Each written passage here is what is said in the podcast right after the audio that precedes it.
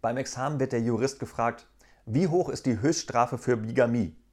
Erwidert der, zwei Schwiegermütter.